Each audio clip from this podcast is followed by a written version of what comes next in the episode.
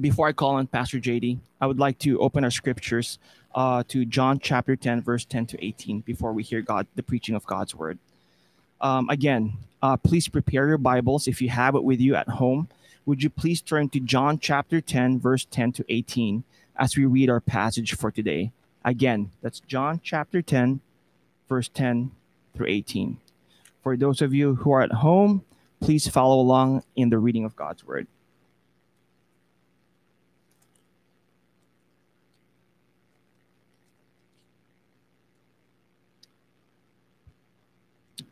Okay, John chapter 10, chapter 10, verse 10 to 18.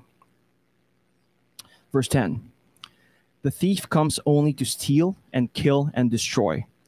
I came that they might have life and have it abundantly. I am the good shepherd. The shepherd lays down his life for the sheep. Who is a hired hand and not a shepherd, who does not own the sheep, sees the wolf coming and leaves the sheep and flees and the wolf snatches them and scatters them. He flees because he is a hired hand and cares nothing for the sheep. I am the good shepherd. I know my own, and my own know me. Just as the Father knows me, and I know the Father, and I lay down my life for the sheep. And I have other, other sheep that are not of this fold. I must bring them also. They will listen to my voice. There will be there will so there will be one flock, one shepherd.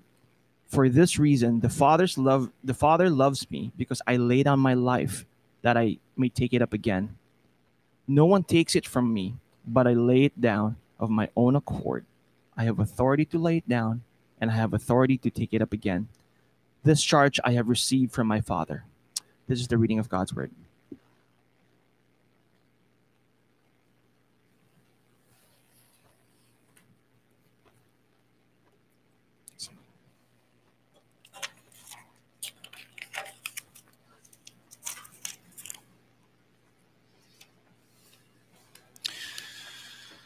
Well, good morning, Echo Church.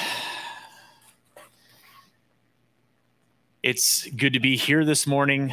It's tough to stare into a camera. I think I say that every week that I preach. Uh, we miss you, and we're looking forward to the the day where we're all going to be together again. And uh, we, until that time, we continue to ask God's mercy and God's grace upon us. I recognize that for you right now, you may be listening to this with kids running around in front of you and and lots of distractions to be had. And and we're going to pray right now. We're going to ask that god would uh, by his mercy cut through all of those distractions and and help us all of us to get into his word and feel the life that comes only from jesus christ. So let's pray together to that end. Lord jesus we ask now that you would fill us with your holy spirit. Lord that you would give us grace when the the the normal things of life are cutting in on us as we're at home and scattered all over the place. Um, give us grace for the the noises that are around us. Give us grace that it's not a normal environment where we're here gathered together as a church. Give us grace that it's difficult to stand and repeat things and sing things when it just feels like it's us alone in our living rooms. Give us grace for our children that don't understand the the time of sitting under God's word if they're little. Give us grace, God, because we need it, because we are in a, a period of time and we are in a moment where we need special grace from you. We need your mercy, God, because we've never felt more in our lives or in our world uh, our, our own feebleness. We've never felt more our own frailty as human beings. And God, I pray that that would have a good effect on our souls. I pray that rather than than than it's causing us turmoil and anguish and and and a lack of hope, I pray God that we would find our hope much more than we have before or in times of prosperity because we are now seeing the truth about who we are. And may we then look to you and see the truth about who you are, because you are the one who gives to us in abundance. You are the one that says to us, put your trust in me, not in yourselves. And so, God, I pray we would do that this morning. And God, we just confess that we need you. We confess our sinfulness and we confess uh, the fact that we are in a broken world. So, God, come and help us as we open up your word, as we look at the fact that you give life. And may we know it and love it this morning. Pray this in Jesus' name. Amen. Amen.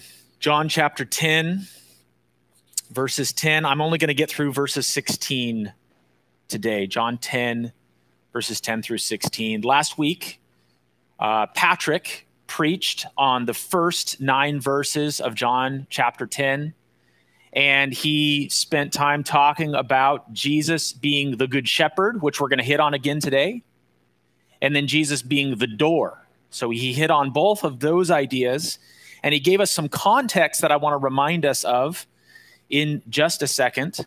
But we're going to be continuing with those themes. And if you're just joining us, and maybe it's it's your first or second time that you've joined us here at Echo Church, what we're doing is we're doing a series called I Am and it's Jesus's I am statements in the book of John. So we're not going uh, verse by verse through the book of John. We're not going to go from beginning to end. Instead, we're going to look at these pinnacle moments in the book of John where Jesus makes a declaration about himself and who he is. And we're oftentimes seeing him make that declaration in the face of the religious leaders of the day and there's oftentimes a counter back and forth between Jesus and those religious leaders. And this is where a large amount of the teaching in the Gospel of John comes from. When Jesus is teaching us, he's oftentimes in the face of conflict. He's giving, he's in, he's in the midst of adversity where others are challenging him. And so he'll make statements about who he is, and then he'll also counter those with teaching. He'll he'll he'll back those up with teaching. So we continue our series as we're looking now at Jesus being the good shepherd.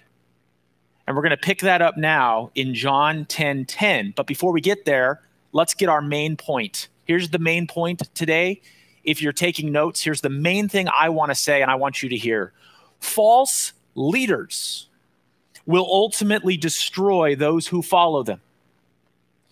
But Jesus gives his life away for the lowest of his people. Okay, let's say that one more time. False leaders will ultimately destroy those who follow them, but Jesus gives his life away for the lowest of his people. Let's look at John 10 10 and let's see how that plays out now in our text. John 10 10, it starts like this The thief, Jesus says, comes only to steal and kill and destroy. I came that they may have life and have it abundantly. So our text starts this morning with a comparison. We see a comparison between the thief and Jesus. And we immediately notice a couple of things in there. We notice that the thief comes to take, right? You can see that there the steal, kill, and destroy. The thief comes to take for himself, and Jesus comes to give. And he comes to give life and he comes to give life abundantly. So there's this piling on of words here to compare, or should I say, contrast the thief on one side and Jesus on the other. And that's really what we're going to see in this text. We're going to see a comparison between those who are what I call false leaders and Jesus. And we're just going to get, we're going to highlight who Jesus is and why and how he is so different than the false leaders, both in his day, 2,000 years ago, and our leaders today. So here's the first point, the first subpoint, if you're taking notes false leaders only take for themselves and end up hurting the people they lead. So we're going to start now with the false leaders. We're going to start with who they are and we're going to talk about how they are they essentially want to take rather than to give. So Jesus talks about the thieves here. Okay. Here in this text, he's talking about the thief. The thief comes to steal and kill and destroy. Okay. But later on, he's also going to talk about a second group. And we'll get to that second group in a second. But let's start with the thieves. Who are these thieves? And and and how does this contribute now to the text that we're seeing and teach us more about who Jesus is? So we see first that the thieves come to steal, kill, and destroy. Now, if you've heard this verse before, you probably have heard it quoted in reference to Satan right? So you'll you'll oftentimes hear people talk, well, you know, Satan comes to steal, kill, and destroy, right? This is oftentimes how we reference this verse, as if it's Satan is the one who's doing that. Now, I think that Satan is behind, he is in some ways behind the evil of this world.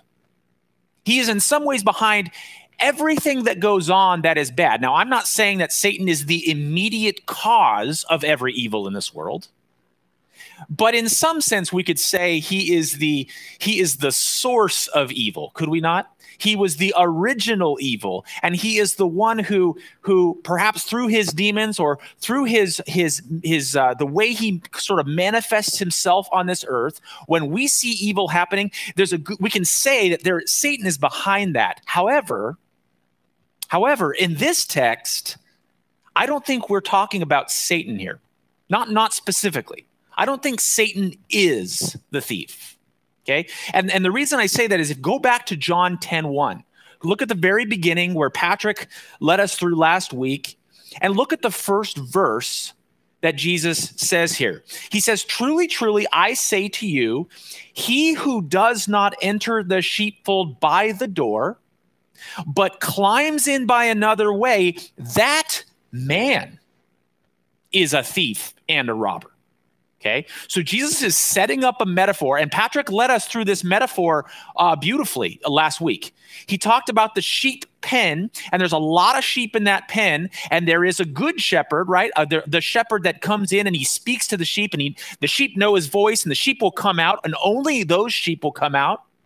But he says there's another man and that man is the one who's going to jump in through the side. He's not going to come in the normal way. And he, so he's Jesus is setting up a metaphor here. And I think, as Patrick shared with us last week, I think the metaphor is coming off of John 9.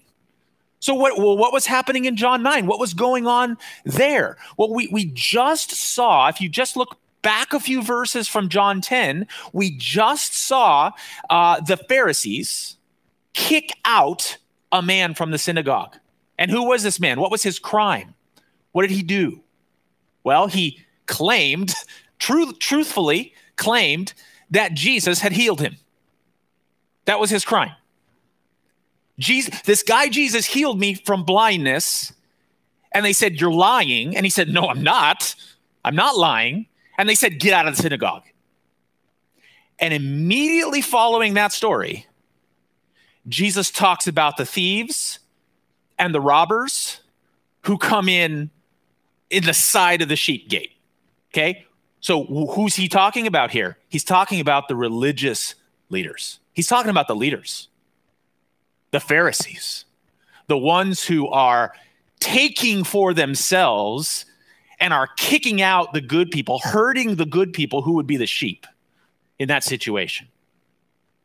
So I think we're talking about human leaders. Now, again, I don't want to get far from Satan or his works. Because you remember what, when we covered this a few weeks ago, do you remember what Jesus says about the Pharisees in John chapter 8? Do you remember that pinnacle moment where there's an argument back and forth and the Pharisees are insulting Jesus and Jesus has got this, he kind of builds this argument to a crescendo where he finally hits in John chapter 8, verse 44. And what does he say? You are of your father, the devil. Pharisees, why? Your will is to do your father's desires. So when you act like the devil, you are of your you are sons of the devil, which is what Jesus is essentially saying. So is the devil at work here? When when when a false leader leads a sheep astray, is the devil at work? Certainly, in a sense. But it's the human beings that are actually doing the work in that situation. So the devil's at work when bad people are at work, right? The, but remember the context of the passage. These are human leaders, these are the Jewish people who are the thieves. Now, why are they thieves? What does Jesus say about them? Here in John 10 10, he tells us that they come to steal and kill and destroy. So, what does a thief do? A thief pretends to lead the sheep. And again, Patrick, I'm hitting on some themes here that Patrick talked about last week. A, a, thief pretends to lead the sheep, right? Until he gets them away from the shepherd, until he gets them to a place where, where he has them alone, right? Then he will use the sheep. He may sell them for money. He may eat them. I mean, that's a gross metaphor when you think about the fact of what it's actually talking about. But the thief would certainly use the sheep for his own material gain, right? Whether that's the food or the money, he would take for himself. Now, in leadership, there is always a temptation to use your position for your own gain. And this has been true ever since there have ever been leaders. Ever since human beings have walked on this earth, there has been a temptation to use your leadership for your own comfort, for your own gain. Now, there's something interesting that happens in the Bible because there in the story of God's people, there comes a point where uh, God's people are about to enter into the promised land. And God says to them essentially, You're going to want a king at some point to reign over you. And he doesn't say that that's wrong, okay, not entirely. But he says, when you choose a king, this needs to be a king that I choose. And this needs to be a king that lives based upon my character. In fact, let me give you a list of things that your, your king, your leader, should do. And that takes place in Deuteronomy chapter 17. So if you want to flip there quickly, you can. You can see the whole context. I'm going to point to a couple of verses in Deuteronomy 17 right now, though. Here's what God says in Deuteronomy 17, verse 15 God tells them that they may in the future set a king over them. But here's what he says You may indeed set a king over you, whom the Lord your God will choose. Okay, so this is not just the people going out and finding whatever, you know, whatever they think is the best. God says, I'm going to choose that king. Okay, but there are now strict rules that the king must follow in order to lead the people of Israel.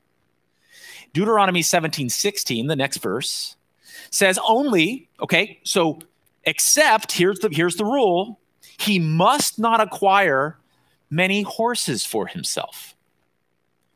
In verse 17, and she and he shall not acquire many wives for himself, lest his heart turn away nor shall he acquire for himself excessive silver and gold.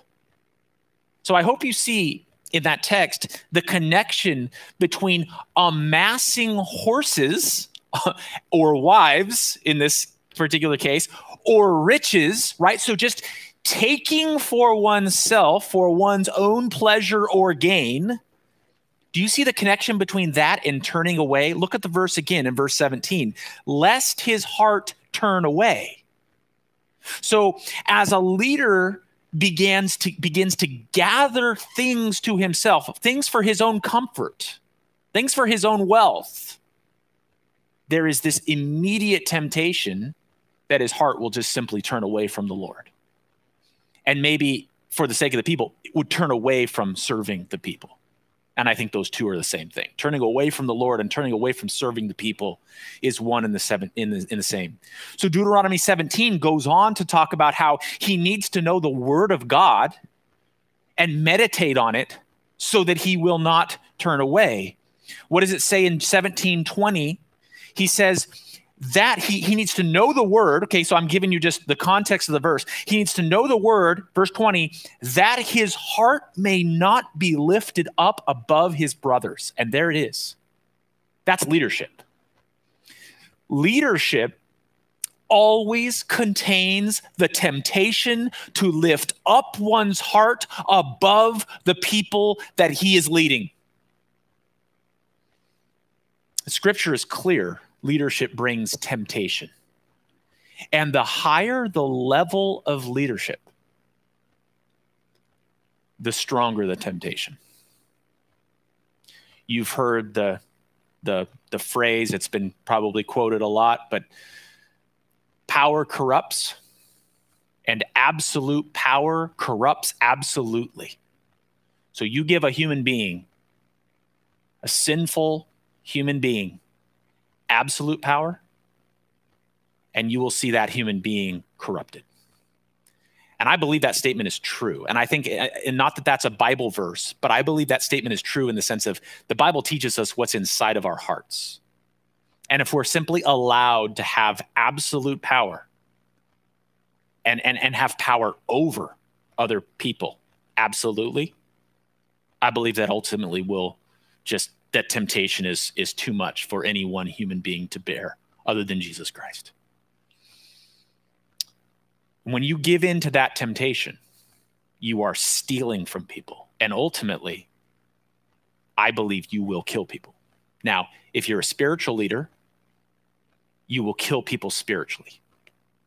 If you're a, a, a if you're a, a, a leader physically over people, I believe it ultimately leads to death physically, like actual death. Okay. And and history has examples of this, right? We we could we could talk about Adolf Hitler, right?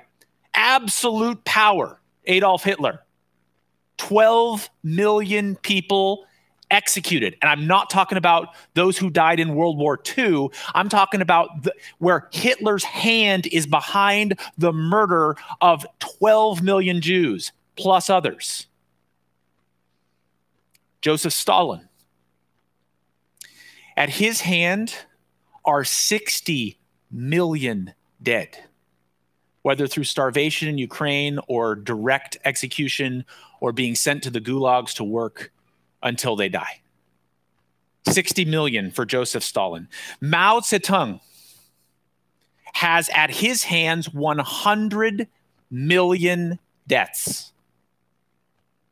These are absolute leaders over their regimes, over their countries. Pol Pot. Pol Pot, lesser known by some, Cambodia, uh, totalitarian dictator in Cambodia, two million deaths. Now you may think, okay, well that's that's not that as much as the others that I just I just listed off Mao with 100 million and Joseph Stalin with 60 million. Well, 2 million deaths is 25% of the population of the country at that time. Pol Pot killed 25% of his own country. So when these leaders have absolute authority to dictate over their realm, people die according to history. That's just a pattern we see over and over and over again. Absolute authority leads to death in the millions. So, those are the thieves. Those are those who use their authority for their own gain and ultimately steal from, rob from, and ultimately kill and destroy the people that are under their care. And Jesus says, I'm different than that.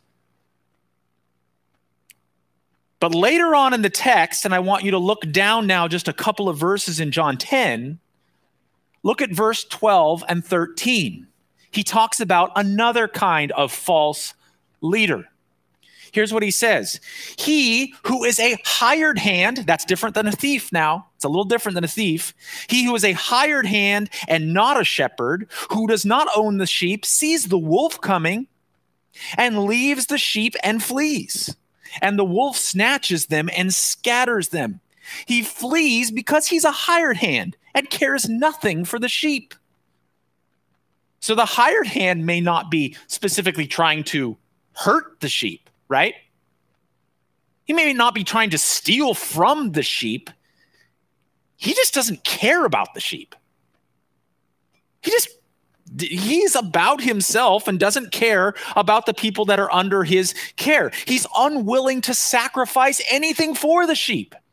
Now he'll take a paycheck, right, to to do his job as long as his job is fairly easy and basic But as soon as you ask him to sacrifice on behalf of the people that he is serving, whoa, that's too much. I'm I'm out now.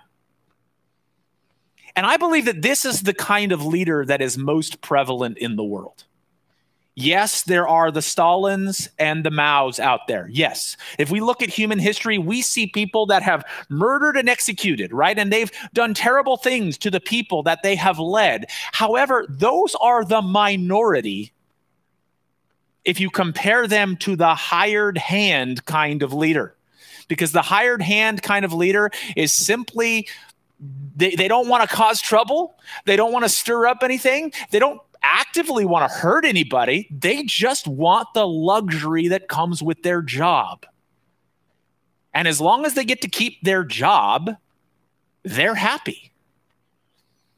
And, and, I, and I'm not, and I, I will not make a partisan statement here when I say that this is many of our politicians, both sides of the political spectrum right? This is this is the life of many of our politicians. It's like just just as long as i get to keep my job i don't care what else happens to anybody else. There's an old english poem that i kind of get a kick out of. It comes from the 17th century or the 18th century and the poem is called the vicar of bray. Now something you need to know is a vicar is a church leader Okay, a, a, vicar was a was a way of of talking about a church leader, and Bray is a specific town or region of England. Okay, so this was a church leader who was in charge of a particular area called Bray uh, in in England, and the poem uh, is is is often taught to school children because it goes through the different periods of English of, of the of English history, and the idea here is that the church, uh, the, uh, the, no matter what government came into power, the vicar of of Bray would change his beliefs in order to line up with that particular government. Okay, so the vicar of Bray. In fact, here's a line. It, it, here's a line from the the vicar of Bray. This is the vicar of Bray speaking in the poem. He says, And this is law I will maintain until my dying day, sir. That whosoever king may reign, I will be the vicar of Bray, sir. Okay, now, why is that a problem? Why is it a problem that no matter which regime comes in, and remember, England sometimes had Catholic uh, people who were Catholics who were uh, on the throne, and sometimes had people who were more Anglican Protestants who were on the throne. It sometimes had different people from different political points of view. And the idea was that the Vicar of Bray had absolutely no foundational beliefs. He would simply maneuver his beliefs to whoever was in leadership at that time. And his main goal was simply to remain the vicar of Bray. Know any leaders like this? Do you know anybody in your life? And and and let's be honest, it's a temptation for every single person to say, well, if I give just a little bit on my core foundational beliefs, then I get to keep my job. Right? And we understand that temptation. But this is the hired hand. This is the person that says, I don't care about actual foundational morality or foundational principles in my life. All I care about is staying in my position. I just want to hold on to my position. And that was the vicar of Bray. So, so how do we, what do we, what do we do to apply this? How do we actually take this and make this meaningful for our lives today? Well, let me just try to take it in one direction real quick and say, church, be careful of false leaders. Both the thieves that want to actively hurt, they want to rob from you, steal from you, kill your spiritual life, kill you at some point, could be physically. There are those and then there are the hired hands that are simply willing to give whatever they need to give to stay in the role and in the position that they are in. I'm not necessarily talking about false teachers, by the way. Did you notice I've been using the word false leaders? Why? Because false leaders don't necessarily have to teach bad doctrine. Do you get that idea? They don't have, they could still be teaching, generally teaching the Bible and teaching it in a way that that that's we would say yeah that's orthodox that's not heresy that's not wrong and yet they are still this kind of leader. So false teachers is one thing. If they're teaching something false so, so those of us who know our bibles are probably going to be able to pick that out figure that out. But false leaders might come in and teach the bible but they don't care about the sheep they aren't willing to sacrifice for the sheep. Now, one of my hopes for Echo Church, one of the things that I when we when we planted this church, one of the things that I was actively praying and still actively praying to God for is that we would be a church that's around 100 years from now. In other words, that what we're doing right here when we do church and when we gather, especially when we're all able to gather, what we're doing is bigger than any one of us and any one of our lives. And so it would be around long after all of us are gone. That is a that is something I'm asking the Lord that he would do in his grace. And in order to do that, do you know what it takes to be a church that's around 100 years later? And there are there are churches that you can now look to that have been around for longer than that. Do you know what it takes? It takes choosing good leaders and, and I and I'm not of course we we have a we have, those of us who are members we have a congregational meeting coming up where we're we're potentially choosing two elder candidates to be elders. I'm not primarily talking about even in this particular moment. I'm talking about throughout the life of our church that we choose the kind of leaders that are not like the thief or the hired hand the kind of leaders that just don't really care about the sheep. But I'm actually pleading with you, even beyond me and my own authority and whatever power I have in the church, that as we bring on other elders throughout the next decades of our church life together, we would choose the kind of elders that are Christ like in their leadership. And they're not like these men. That's how we're going to have longevity as a church. That's how we're going to be a church that, that will be around 100 years from now after we're all long gone. And our children and our children's children could enjoy gathering together in the fellowship of, of Echo Church. That's, that's, my, that's my deep desire. Now, one of the directives we get from Scripture when it comes to choosing leaders is that we are supposed to look at a potential elder's family life before choosing him as an elder. Now, why is that so?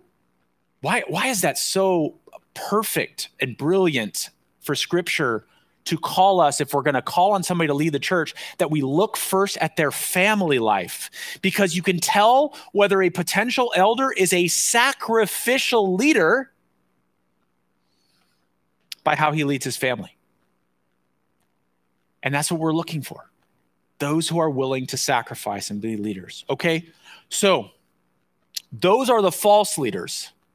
And you remember that this whole sermon is about comparing them to Jesus. Let's now look at Jesus. Let's look at the second half of verse 10. Here's what Jesus says. He says, "I came." You know, in compare in contrast to the false leaders, I came that they may have life and have it abundantly. Every one of those leaders I mentioned used their leadership for their own gain, but Jesus uses his leadership to give. That's the that's the verb that we see there in that second half of the sentence. He gives that I have that I came that they may have life, which means he gave to them life and not just life eternal life abundant life is the way the english puts it but it is referencing make no mistake it's referencing eternal life the highest and greatest gift that you could receive as a human being is to have eternal life. To stand before God in the judgment and for Him to say, Come into my kingdom. You are a part of my kingdom. You are my son. You are my daughter. This kingdom is forever, it doesn't end. Come into my kingdom. That is the great. It doesn't matter what your life looks like right now It doesn't matter how bad or how difficult or how painful your life is right now. If you have eternal life, your pain and heartbreak, as bad as it is, is a drop in the bucket compared to the glories that are yours to come. Do you know that, Christian? That is why when Jesus says, I have come to give you life, and when he's talking about eternal life, he is talking about the greatest possible gift that we could have. I hope you feel that in this period of time that we're living in right now. I hope you feel it more poignantly than you ever have before the glories of what is coming. Jesus, here's point number two. If you're taking notes, Jesus sacrificially gave himself so that his people would have life. Jesus sacrificially gave himself so that his people would have life. The text goes on to tell us how he did that. John chapter 10, verse 11, look there. He says, I am the good shepherd. How does life come, Jesus? How are you going to give us life? How are you actually, what are you giving to us and how are you going to do it? Look at the next sentence. The good shepherd lays down his life for the sheep. How are you going to give us life, Jesus? I'm going to lay my life down. Jesus was the opposite of the thief, wasn't he? The thief kills you so that he can have more for himself. Jesus lays his own life down so that you can have eternal life. That's the op- that's the contrast that we're seeing there. And the word for means on your behalf. So when he says the good shepherd lays down his life for the sheep, it means that he's going to sacrifice for them. What is his is going to be given to them. That's the idea behind the word for. But who is it that Jesus does this for? Who, who, who is it that actually gets to receive this eternal life? Look down at John 10 14. He repeats, he says, I am the good shepherd. He says it again. I know my own, listen to that, and my own know me, just as the Father knows me, and I know the Father, and I lay down my life for the sheep. Who gets to receive this gift? Who is it that Jesus lays down his life for? Jesus lay, gives his life away for his sheep, his own. His sheep are the ones that he knows. Now, question How do you know if he knows you? How do you know that he knows you? Well, the text tells us, doesn't it? He knows you if you know him. Okay, I, am not trying to create a riddle here. If you know Jesus, and I mean know in the way the Bible uses the word know, like to know someone intimately, to know them, to love them. Knowing isn't just knowing about them, it's loving them, isn't it? This happens over and over again in scripture. If you know him, he knows you. In fact, get this he knew you before you knew him. He loved you before you loved him. The Bible says, while you were yet a sinner, Jesus died for you. He knew you and loved you and cared for you. And then when you find that you know him, you get to go back and go, Jesus, you knew me first. You knew me before I ever knew you. Here's First John 4:19. Why do we love? First John 4:19, we love because he first loved us. God acted first. This wasn't a mutual decision. This was him reaching out to you, reaching down to you, and saying, I love you.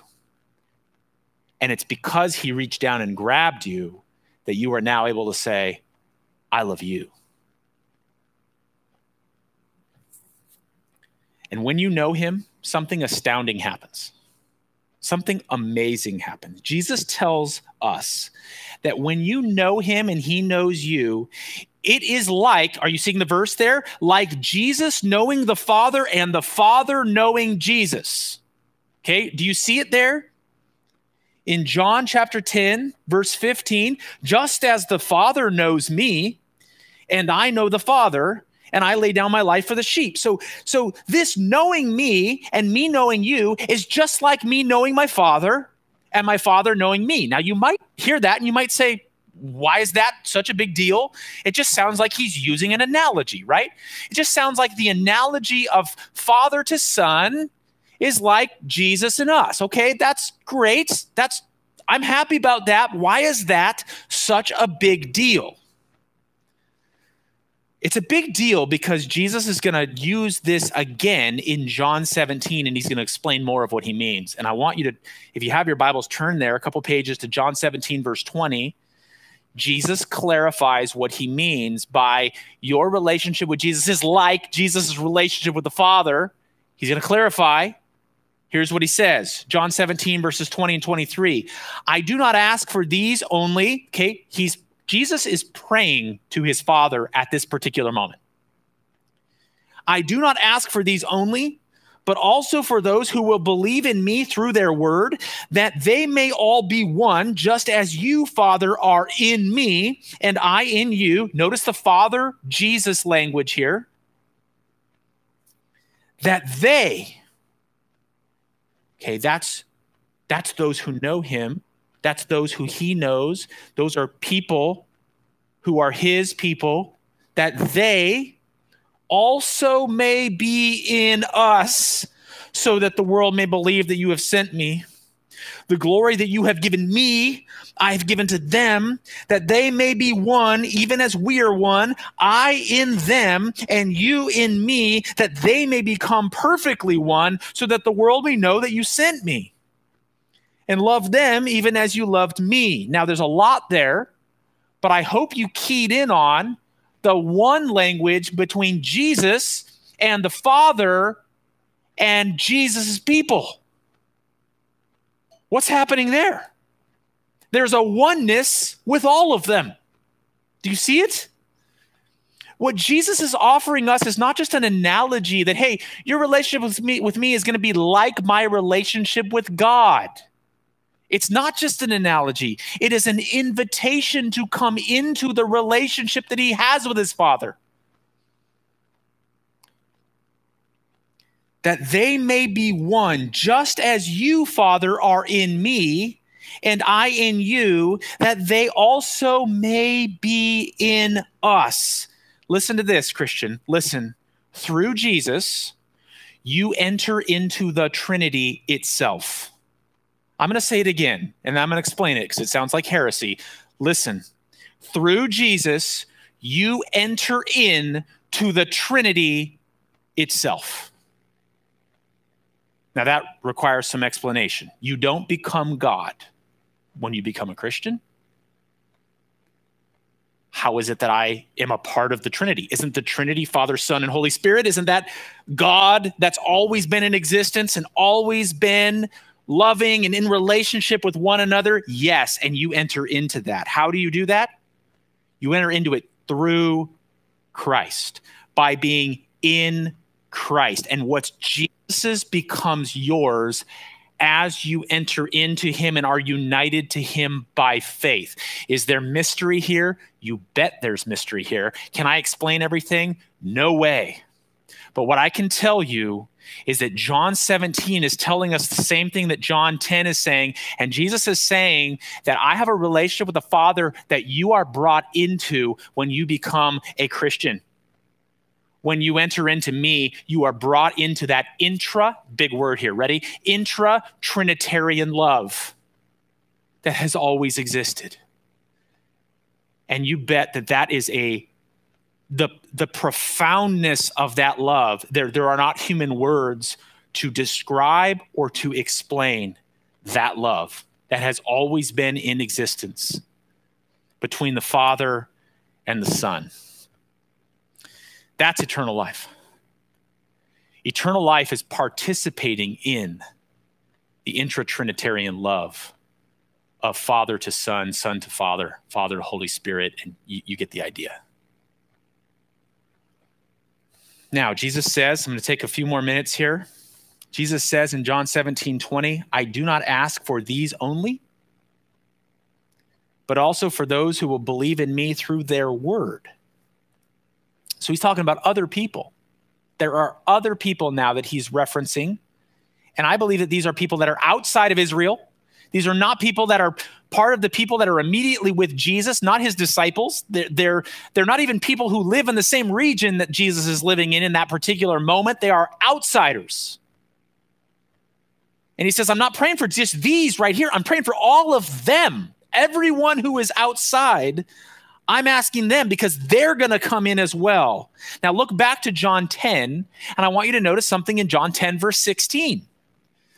John 10 16, he says, And I have other sheep that are not of this fold. I must bring them also. And they will listen to my voice. So there will be one flock, one shepherd. And we're being told again that the Gentiles now, those who are outside of Israel, will be included into this salvation. And Jesus declares this with an exclamation point. He says, Can you believe it? The Bible says this so many times over, and it acts, it says, Can you believe the Gentiles? Can you believe the Gentiles are going to be brought in? They're going to be saved. And at some point, we listen to that, and we're Gentiles, right? So we listen to that, we're like, um, why is that such a big deal? Right?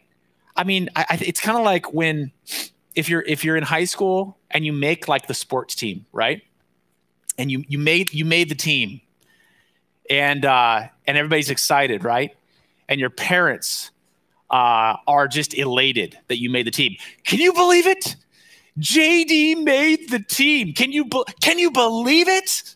And at some point, you're going, "Well, gosh, is it is it is it that surprising that I made the team? I mean, I'm feeling kind of bad here by how excited you are."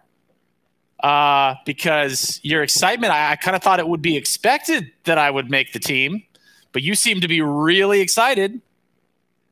The Bible's really excited about us as Gentiles being brought into the kingdom.